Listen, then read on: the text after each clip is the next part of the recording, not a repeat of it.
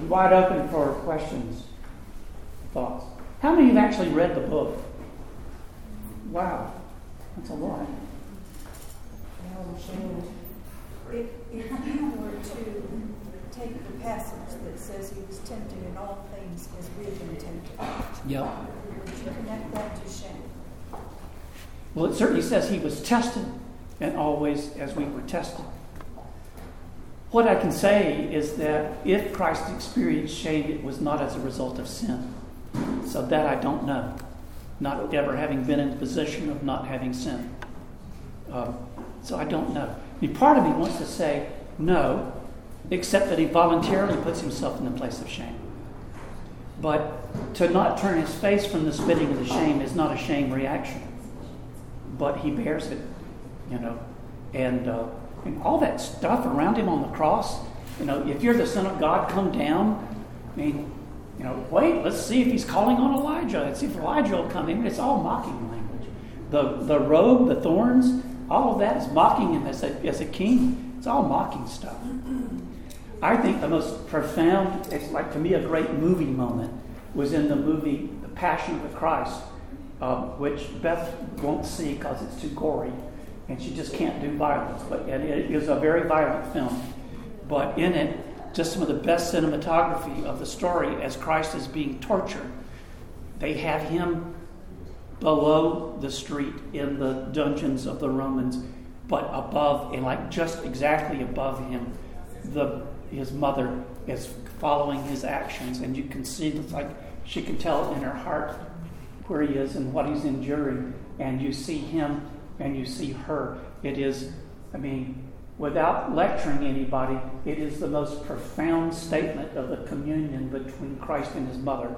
Uh, just as when he is on the cross, a soul will pierce her own soul also. You see that in his torture. Uh, she is experiencing interiorly the torture as well. I mean, on a lighter side, surely any mother would feel something of that if her child is going through that. This is on a, on a profound hypostatic level, uh, the way that uh, St. Sophrony would phrase it.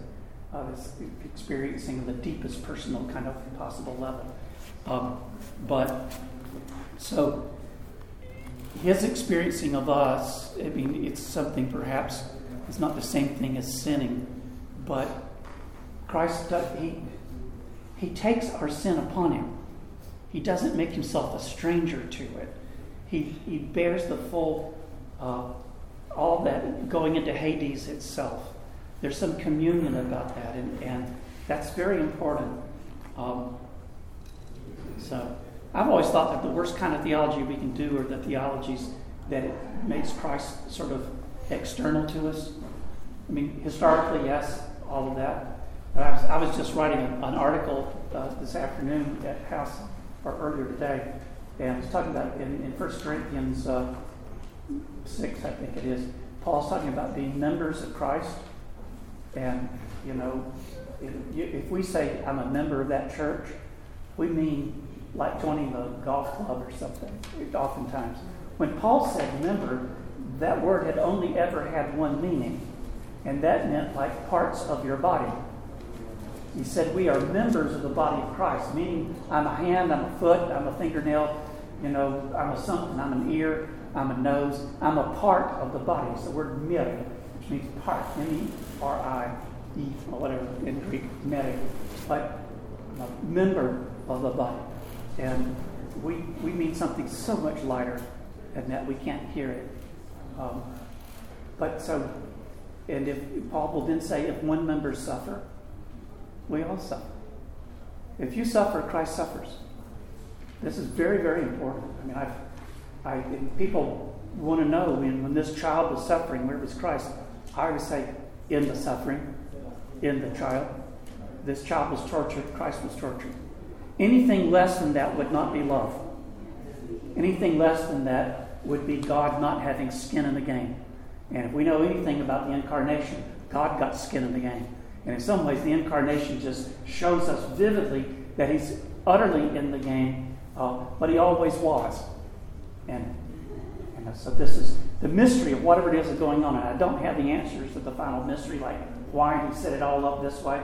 I don't know that answer, but I do know that He is in it utterly, including, you know, when I'm bearing my shame. He is not a stranger to me. That has helped me pray. Because I don't feel like praying when I feel shame. I don't, I don't feel like talking to anybody. Usually, I want to go do something else that'll distract me from my shame. There's a lot of destructive activities that we engage in not to feel bad. You know, that, you know, uh, activities that produce endorphins. They're like a little medicine. They keep me from feeling what's really what I'm feeling, you know. A good drink, something, you know, whatever. So a drug, other kinds of things. Internet activities, scrolling through page, shopping. Have you ever shopped to deal with depression? Uh huh. Yes, sir. Yeah. Uh, you know, there's people who wind up like uh, hoarding simply because they just keep getting the medicine and it keeps coming in the mail. That last little thing, things they will never use, unopened boxes, and it's just, it's not working, uh, at least not working enough, and it just gets worse and worse and worse, and it kind of our souls pile up like that. So, another question or thought, even something out of a book or something like that. I was kind of wondering this, especially after reading, uh, reading uh, stuff. And I've been affected by this, and I'm sure somebody else has been too. But I was just wondering about how, like, you think uh, shame plays into like suicide and people like taking their lives, their own lives and stuff like that. Well, it's. Uh, I mean, I think it, it's certainly uh, shame feeds depression uh, anxiety. You know, it's interesting. One of the things I found out when I was going in in hospital and getting treated. I mean, my diagnosis uh, largely was uh, anxiety and depression. Uh, I mean, there are other things that was kind of acting out with that, uh, but um, I mean, suicidal ideation is like one of the worst symptoms of it, but it's there. You do think about it because you think about I need to get, I want to get out of this pain, and it can become um, I mean, and there's even some uh, medications for, they warn, get a warning label on it, uh, some medications for depression can also increase suicidal ideation. Now, it, one of the things that says is if a medication can increase that, I mean, we have thoughts, but when we have thoughts, we have them in a brain, and a brain is a chemical operation.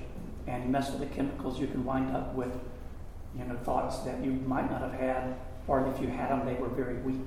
And this chemical balance has changed it, and now it's strong. And uh, yeah, it's interesting. In the, the Orthodox Church, formally, we say that a person who's committed suicide can't be buried from the church. That's formal. I recall a story about the Bishop of California, who for a time was in charge of Alaska as well. They didn't have a bishop up there. But they had a, a real problem with suicides. There's a lot of alcoholism and a lot of problems with suicides going on. And he sent a letter out to his priests. And he said, when there's a suicide in your parish, because if you're going to, to do a funeral for a suicide, you have to get the bishop's blessing. He said, all I want to hear from you if there's a suicide in your parish is give me a reason uh, why uh, they were not responsible. That's all I want to hear from you. I don't want to hear from you that you didn't bury them. You know, basically, this is carte blanche, but you, you need to meet the requirement. The truth is, is simply, um, you know, essentially you're not in your right mind when it happens.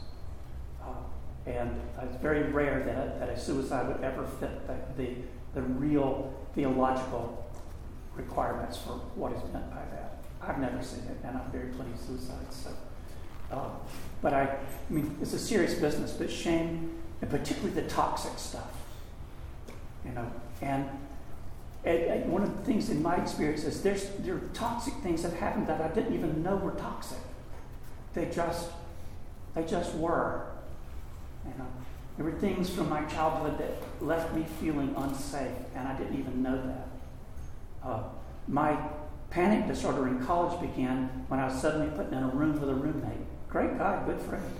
But I did not feel safe. And at night I couldn't go to sleep. And it was I was not going to sleep because panic was waking me up. I could not sleep. And you do, that for a few weeks and you get pretty crazy. And you start needing something, wanting something, so you go to the hospital. What's wrong? I don't know. Uh, but And it certainly wasn't me sitting there, laying there in bed thinking, well, this was because of this that was done to me when I was a child. No, your brain knows, your body knows. What is it? The, the uh, that book this last year, Your Body Keeps the Score. It's a good book. And your body does keep the score. It remembers when you don't. And sometimes, you know, getting the answer to that, trying to figure out where this toxic stuff is coming from, requires you to dig. Uh, requires you to have someone patient enough to listen you know, and help you work through it. There's also, with therapy, there can be uh, some techniques for helping people deal with shame. Not every priest, I mean, in fact, I would say most priests aren't very well trained in this. One of my purposes in writing this book uh, was to, I mean, first off, to recognize this is in the tradition. I, I point to Sophrony, I point to Zacharias, I point to places in this, uh, in the fourth chapter of uh, St. John of the Ladder. Uh, there, it's a whole chapter on shame. And uh, there it said uh, there's some kinds of shame that you can only heal by shame. And it, it really it's fascinating uh, it, how the story unfolds in that. But, you know, um, so I hope to give a vocabulary so people can talk about it, so that priests, you know, some, some suggestions of more reading they might do. Uh, you know, I'm going down into this month to, uh, Beth's going with me down to uh, Tarpon Springs in Florida uh, with the Greeks, because it's full of Greeks in Tarpon Springs uh, to talk to their clergy laity conference on for the southeast, and I'm excited about that because that's a lot of people to make contact with and introduce the subject. Some will be interested, some won't. It'll resonate with some, and it won't with others, and and that's okay. But it's just useful to know. First off, America, they say, is a shame-bound culture in which it's taboo to talk about shame. And uh, I mean, we've got a culture that when they're protesting over the college, at least one side of the uh, uh, of the aisle protesting and shouting, "Shame! Shame! Shame! Shame!" Most unhelpful thing in the world. Uh, might be true, but it doesn't. It, it doesn't. You. We are a culture that needs healing because we're made up of a lot of people who need healing, and uh, we don't get anywhere when we don't heal each other. And if possible, if we could kill the half of the people in this country that are the problem, pick a half. the other half, we would create hell again in just a moment because it, it lives inside of us. It lives inside of us. So, which reminds me, Russians. Have you seen that um, has published a new book? The one who wrote Laurus, and you know those books? Oh, he wrote a new one. Yeah, he's got a new one called uh, The History of the Island. And it's funky too. It's just interesting. It's, but it's available in Russian and it's just been translated into English. But he goes into uh. He wrote Laurus, and I've read several of his. But anyway, it's a brand new one. So, um, yeah, he's kind of the modern Dostoevsky at least of the 21st century. So, um, another question or something? Yeah. Um, what, what kind of language would you use for the relationship between the saints and shame? In that most of them have found like Nectar as a wellspring of humility, um, and shame being kind of a, a pathway towards humility. Would it be something they mastered it, they learned how to use it towards sainthood, towards humility? And what would have been from yours, how, how you would describe Well, I mean, different saint stories in different ways. On a, on a personal praying level, I find them as my friends, if you will. They're on this side of the shame too, and can get me over there. In the verse, I have comforted my soul like a weaned child with its mother. Um, for a variety of, of reasons, my relationship with my mama just wasn't good. I mean, a lot of it is I had to have a lot of boundaries because she didn't have any. And um, I've, I've got a much better relationship now with her since she died. And I'm, I'm not kidding, I do. I can talk to her, I can light candles, we get along fine. And she never says anything to me. And so there's a kind of boundary there that has been established. But, you know, but the Mother of God, I mean, prayers to the Theotokos, you know, and communion with the Theotokos, had been healing, uh, a healing presence for me for years.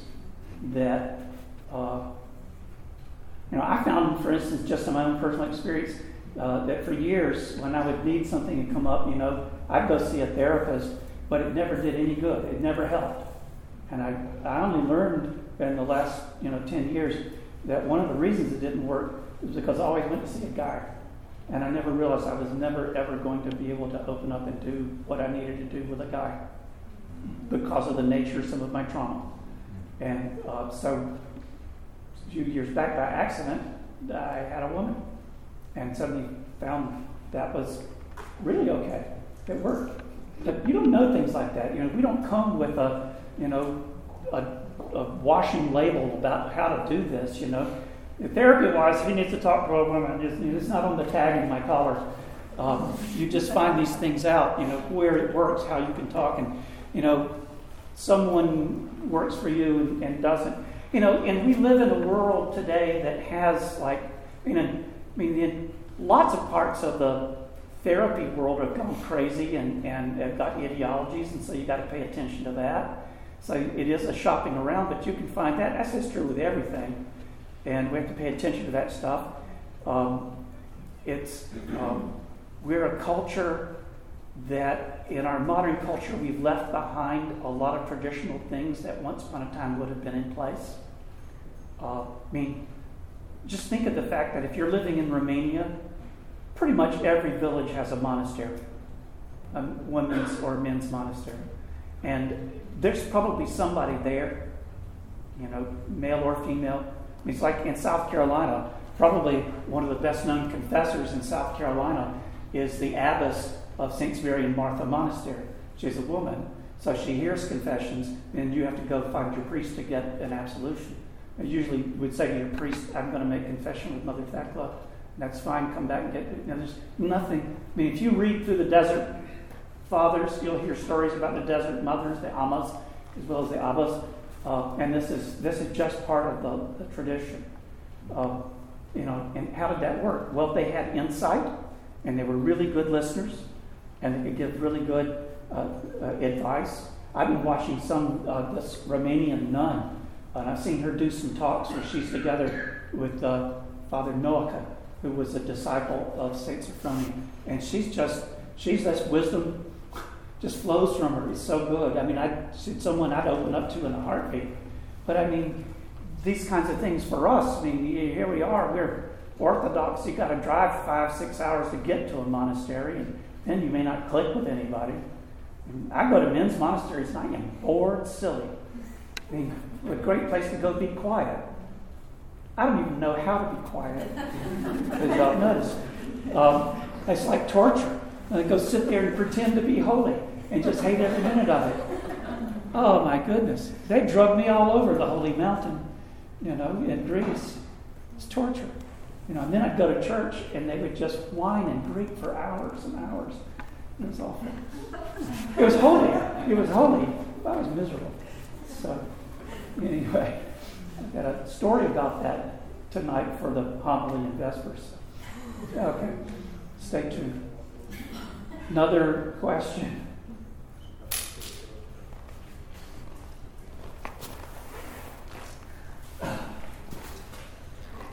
Yes, yes, yes. Um, I don't know if you've ever heard anybody talk about this or whatever, but today with the cultural piece, where you know, we don't even call sin sin anymore. Right. Our culture seems to be confused about what is sin, what is not sin.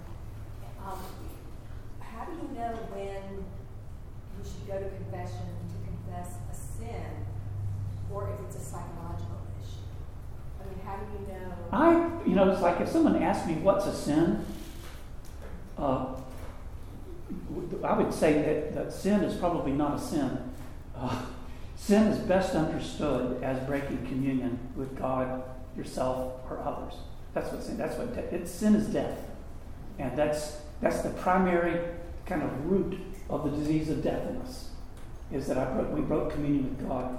So certain actions are clearly break communion with God. Um, certain things break communion with ourselves. Certain things break communion with others. Uh, you know, I could go to confession 10 times a day if you'll give me a break long enough to sin, because uh, I can do it 10, 15 minutes, not ready.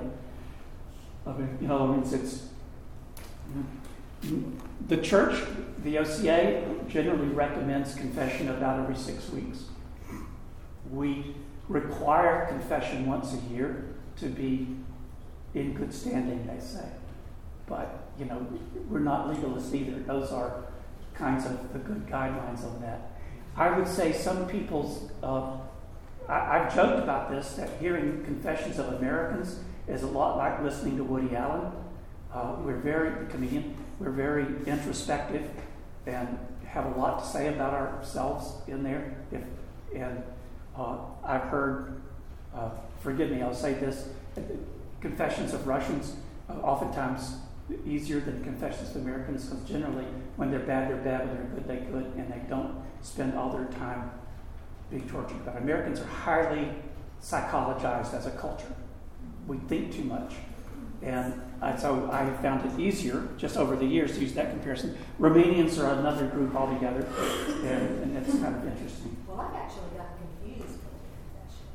Yeah. Um, yeah, in, in times past where I thought I was con- confessing a sin, and then I would be told, well, maybe you need therapy or something. And it's like, it just leaves me. Some sin needs a bit of therapy. You know, I mean, it, it's, it can be a, you know, it's, it's a mixed bag.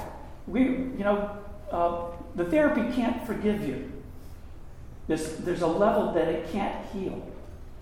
Uh, you know, it, it can help you understand better what's going on. But what we need, in confession, if you will, uh, is healing. Jesus uh, heals the man who was paralyzed, tells him, Take up your bed and walk, and, and then says, Your sin's forgiven. And they said, How can you forgive sins? And Jesus said, What's the difference whether I say, your sins forgiven, or rise, take up your bed and walk. In other words, he treats them as the same thing. That, that uh, confession is a form of healing. all of the sacraments, all seven of the sacraments of the church, are all about restoring communion. They're all about being one with God. Every single one of them, in one way or another, is about union with God. Baptism, blatantly about union with God. We plunge you into the death of Jesus. We raise you in the likeness of his resurrection. You know, so you go to confession, and you know, today it is it comes out as anger and fear, or I, I was just I ate a quart of ice cream. I mean, because I was feeling bad and I just stuffed myself, you know. And it's something. I mean, whatever the things are, but what all of those things are, I mean, you might not need therapy for any of that. Um, but some things, especially persistent things, you know, um, mean, someone could come and say, for instance, I've got suicidal thoughts.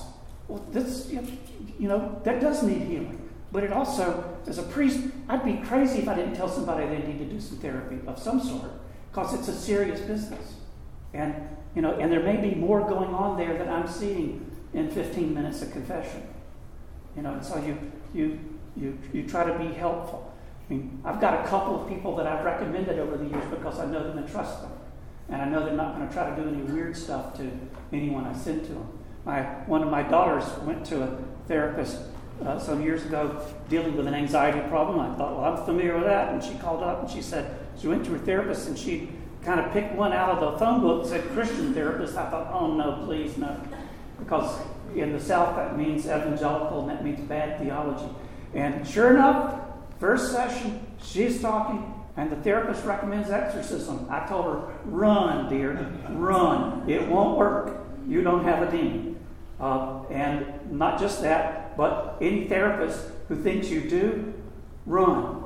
I mean, it's just, golly gee. Uh, I mean, what a shallow analysis Can you see shame, though, as things go. Do you see shame, though, as preventing people from going to confession? It can, sure. Because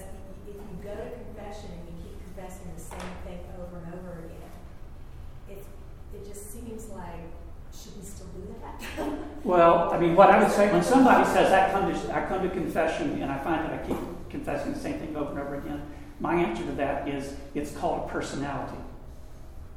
Okay? I mean, well, I mean, there's who I am and who you are, and given who I am and various things that have happened, I have a propensity towards certain sins. I just do. You do too. And it's kind of part of your personality makeup. some of it's your fault, a lot of it's not. Some of it's, you know, kind of how we were raised, what we inherited. It's all kinds of things. But it doesn't mean it doesn't hurt us. It doesn't, it, mean it can still be breaking our communion with God, and it needs confession. But if you came into confession and it was different every time, that would be really weird. I mean, it would be kind of like your personality isn't stable. Like you're coming in, you know, the seven faces of Eve or three faces, how many that was, you're coming in with a different personality each time.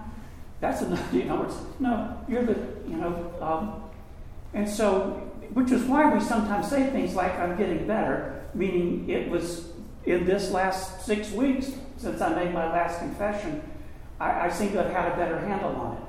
My general thought, I don't want to say it to anybody, is that, well, it's probably not disappeared. Um, St. Paul had something, he called it a demon, don't know, that tortured him. And he, and he even said it was sent by God uh, to keep him from getting so puffed up.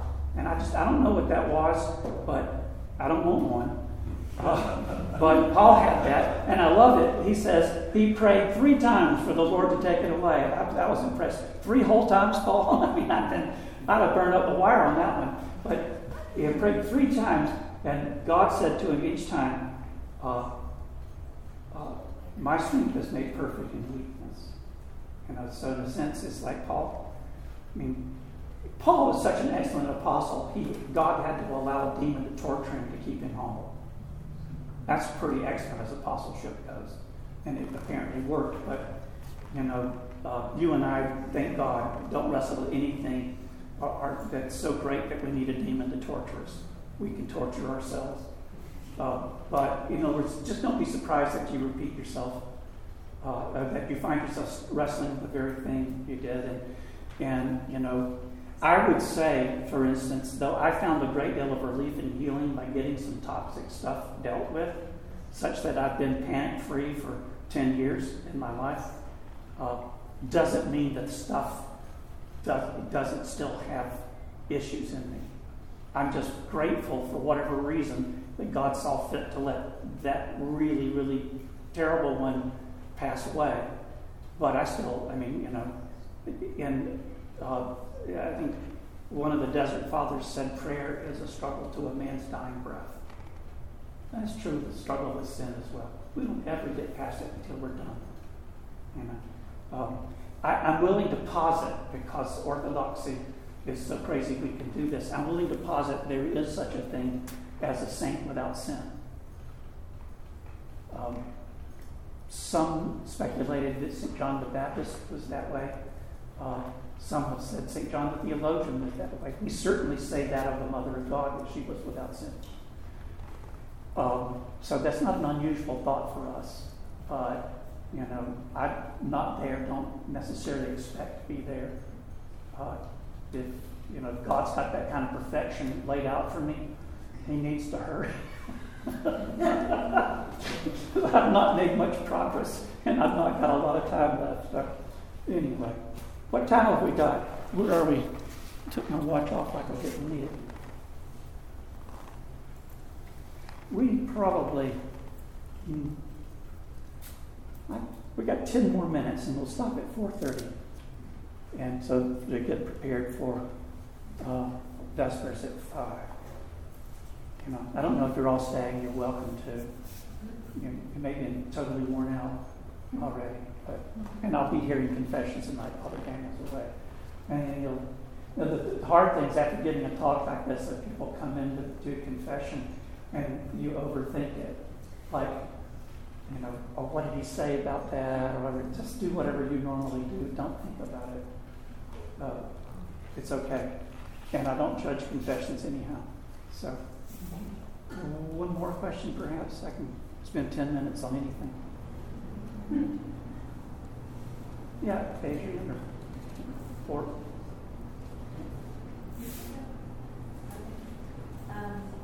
One of the things you say in your book about shame is that it's the lack of courage to see ourselves as God sees us, and that healthy shame or humility is the courage to see ourselves as God sees us. Yeah. Um, it's very much from Father Zacharias. Yeah.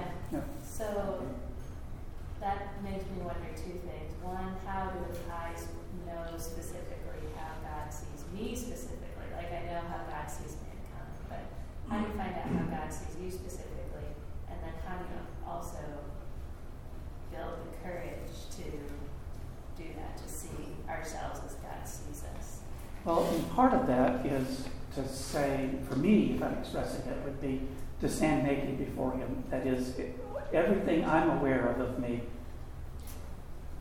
bringing that into His presence.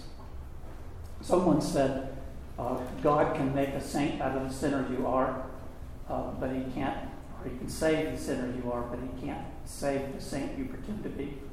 Yeah, that's how it goes. And so it's it's there. You know, I think sometimes you know that I present things to Him as me that are, you know, in my naked self that I find out aren't me. Uh, not because I'm lying about it, but because I can't see it clearly. So some there's there's it's kind of a process in which you're actually, um, you know, it, it's also healing how you see yourself, and at the same time as it heals how you see yourself, it's healing how you see God. Um, I mean, it's it's it that whole thing is tied up. Um, we, we ultimately don't know God any better than we know ourselves, and we don't know ourselves any better than we know God. It's a package deal. And, and that's, um, I mean, to me, that's part of the prayer of just, God, help me to know you. And in doing that, I, I'm going to have to know me. Um, I joked, and I, I mean it seriously, but I joke anyway, that uh, as the like say, the last decade or so gone, I've gotten older as a priest, that the older I get as a priest, uh, the worse I become as a priest. And what I mean by that is, you know, my first Episcopal parish, we went from 85 people to 450 in seven years. I thought I was good. You know, and in hindsight, I see just how neurotic I was, what an ass I was, so many other things that just, you know, it happened despite me and stuff that way. But I certainly, and it, it made me a little crazy in many ways and things that I've really had to repent of over the years. And, uh, you know, it's, uh, so I, I say that as in, Jesus didn't need me to be a really talented special priest. It's not how priesthood works. You know, the whole Balaam's ass thing. He doesn't need you to be that guy. And as a child, I thought being bright and special and first in the class was everything. And it's like, no, I, I, I loved you without that, and I still will. You know, it's so. So that's that's sort of that process. So it's actually, um, I see me as worse than I thought I was, and it's so much happier because what I see that's worse is so loved um, but I didn't know that. And I've discovered that it's making it's made me much more compassionate with other priests, for instance. I used to be hell on wheels judging other priests, incompetent boobs, whatever, you know, and just being, it's like God could do anything. Just be there, make the offering. He, he, he's, it's, He's such a good God. He's so generous to us. We, we, we are, Paul says, we, it hasn't even entered into our minds, thoughts, ears, whatever, the good things God has prepared for us. We have no idea. I I, I think if we knew how much He loved us and we could actually see this, see it, it, it I mean, you'd be slain, laid on the floor, and un- just in utter unbelief. His love is just that way for us. You know, He'd have done everything He did if it was only you all of it. I mean, if you'd been busy, you'd had to crucify him and everything, but, you know, he was forgiving them from there. Maybe so he is. You had a question there. As we were talking, Father, about Christ standing on our side in our shame, the story of uh, the bronze serpent came to my mind. Yes. But is there a connection between uh, Christ saying, I am that bronze serpent, and him staying on our side? I don't know. I mean, you certainly could, in some ways, uh, see it that way, that he's entered into it. I mean, I think it's just really important. I mean, we understand, I mean, that the nature of the incarnation is he became humanity. He became us. Um, he, he became, and even just recently in talking about ascension, it, it, the, the hymns of the church talk about him carrying our humanity with him into heaven and describes carrying our sinful humanity with him. I mean, which he certainly will heal and is healing, but it's not like he became, I mean, and he, he was without sin, but he took just regular humanity into himself. He became that. And I mean, just the becoming of us was itself an entrance into our shame. Just becoming that. Um, there's a story uh, told, uh, just an apocryphal tale about the fall of Satan. That he, Lucifer, he's in the heavens, and God is unveiling his plan for humanity to the angels. And he shows him what he's going to do in creating man, and he's going to raise him above the angels. And it Lucifer saw the Theotokos and all of this sort of plan, and he got really upset. It provoked his pride that God was going to do this with mud. And the angels are being of light, but God was going to do this with mud and raise them higher than the angels, and it provoked his fall. I've often thought if that's not true, it rhymes with what's true. Because first off, I know he hates us, and I've, I know some stories of exorcisms when he calls us mud. He, he thinks of us as just mud. And, and I know he hates the mother of God more than any of us. Just he just can't bear her and her wonder and her beauty and, and all of that. Um, so, um, yeah, everything everything rhymes. I, I, usually like to say that that uh, everything in Scripture, everything that's been made known to us, is Pascha, and that if you want to understand anything, read it through Pascha. That's where it all kind of makes sense. Unmitigated love of God uh, coming into our hell and freeze. Well, kind of. Adrian, did you have one last thing? No? Okay, to say that. You come over and ask me. Yeah. Um, but let's let's stand and, and I'll close this with prayer. And y'all can mill about or refresh yourselves or whatever between now and, and Vespers. Oh Christ God, in coming among us, you did not turn your face from the spitting and the shame, but you bore it that you might be one with us, and that through that we might be one with you. Uh, oh Lord, grant us the grace of your presence beneath all the uh, pretense and shame that separates us from you and from ourselves, and enter into us and heal our souls. For apart from you, we can do nothing.